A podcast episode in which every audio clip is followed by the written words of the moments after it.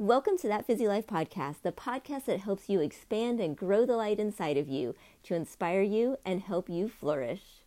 Welcome to season two. If you missed any of the previous episodes, go back and take a listen. I'm recording this in February of 2022, and it is a beautiful, gorgeous sunny day here in Oregon. There's a nip in the air, the breeze is blowing through the trees. Got my candle burning beside me for some coziness because I'm always burning candles, even in the summer. I just, I love burning candles. Speaking of candles, today's episode, I wanted to talk about some goals that we should all be doing. Now, we all have our own personal goals that we like to do, that we have, that we want to do, that we want to achieve, but there's some goals that I think everybody should really have. One of those is using all the things. I'm talking about burning your candles, using your perfume, drinking that fancy bubbly that you bought, using those fancy soaps that you're saving for guests when they come. You can always buy more soaps, more candles, more perfumes, more bubbly. Use those items. What are you saving them for? A special occasion? Maybe you're saving them for a celebration, a win that you have. But are you not using those things and then a win goes by and you think, well, that wasn't enough of a win to really use these things. What constitutes enough of a win? Use those things up. They're meant there to enjoy. We are put on this earth to enjoy things. And I have heard on so many podcasts and read in so many books, and I do believe this is true. So, whether you believe in God, Goddess, Source, uh, Universe, higher power, whatever it is you believe in, you know, that energy, that entity wants us to be happy. They want us to enjoy things. So use up those items. Make yourself smell good. Use those candles. Drink that fancy bubbly. We have had two hard years and we're all so exhausted. I think that's a pretty dang good reason to celebrate. We have made it through 2020 and 2021, and now we're gliding in through 2022. So that is a big thing to celebrate pop that bubbly, put that perfume on, burn those candles, use those fancy soaps, put on the nice sheets, treat yourself to those things that you bought, enjoy those things. Another thing that I think we should be doing drinking more water. Oh my goodness. Water is, I know it's boring for some people. They just don't like it because there's no flavor to it.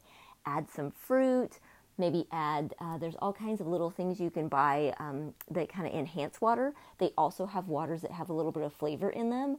But water is so important to us. We are made up of so much water. And i have to tell you my husband was feeling exhausted for a while and he for some reason just decided to up his water intake. He said he started noticing a little more energy. So that was making a difference to him you know, he wasn't drinking enough water, and so his body was, you know, kind of running on empty. One of the things I do is first thing in the morning is I drink a glass of water. And I also drink two cups of green tea a day. And then for lunch, I make sure to have some water. So I'm not saying you have to drink it all day long. You know, of course, have your coffee, have your soda. Shoot, I love a Diet Cherry Coke. But get enough water and let's, you know, see if it makes a difference in your life. It definitely made a difference in my husband's life.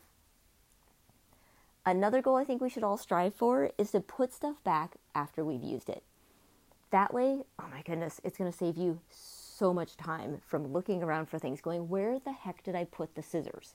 I thought I set them down here. They're not here. I can't find them. If you put things back where you found them, not only will your house stay organized, but you'll save yourself loads of time and frustration because you'll know exactly where that item is. Another thing I think we should strive for is when people are in a pissy mood, just be calm with them. Oh my goodness, it's so hard not to be pissy right now. Lots of people are, and I get it because we have had a very hard two years, you know, 2020, 2021, and now we're heading into 2022 and we're all just exhausted. We're we're COVID fatigued. You know, we we really are, whether we say we are or aren't, you know, because I was like, actually, you know, I'm doing pretty good, but I have to be honest, I'm I'm over it. so I've noticed people have been pissy, and I've been trying to remain calm instead of being pissy back because it really doesn't help anything. It doesn't help my energy, it doesn't help their energy. I just let them have their little pissiness, let them just, and then I just let them go. And I take a couple of deep breaths in and out and I just go about my day and I feel so much better. I don't take on their energy. So when somebody's being pissy with you, really try to remain calm. I think that's a good goal to focus on because then it will help you and your energy. I think we should support our family family and friends' dreams. This is a huge one. This is a big goal I think we should all do. So when a family member or a friend comes to you and they say they have a dream of doing something, we have a habit of automatically saying, yeah, that's not going to happen, or please, like you're ever going to do that. We need to stop doing that. I remember my uncle was, uh, he didn't know how to swim, he didn't have a bike, and he signed up for an Ironman. There was a lot of people that said, dude, you do not know how to swim. You don't even own, own a bike. What are you, crazy? Why are you doing this? You, you're, you're not going to do it. You're just wasted your money. My uncle proved them wrong. He took swimming lessons, he borrowed a bike from a friend, and he finished that triathlon. I mean, that was pretty amazing. He had his support of his family because we were like, hell yeah, you can do this.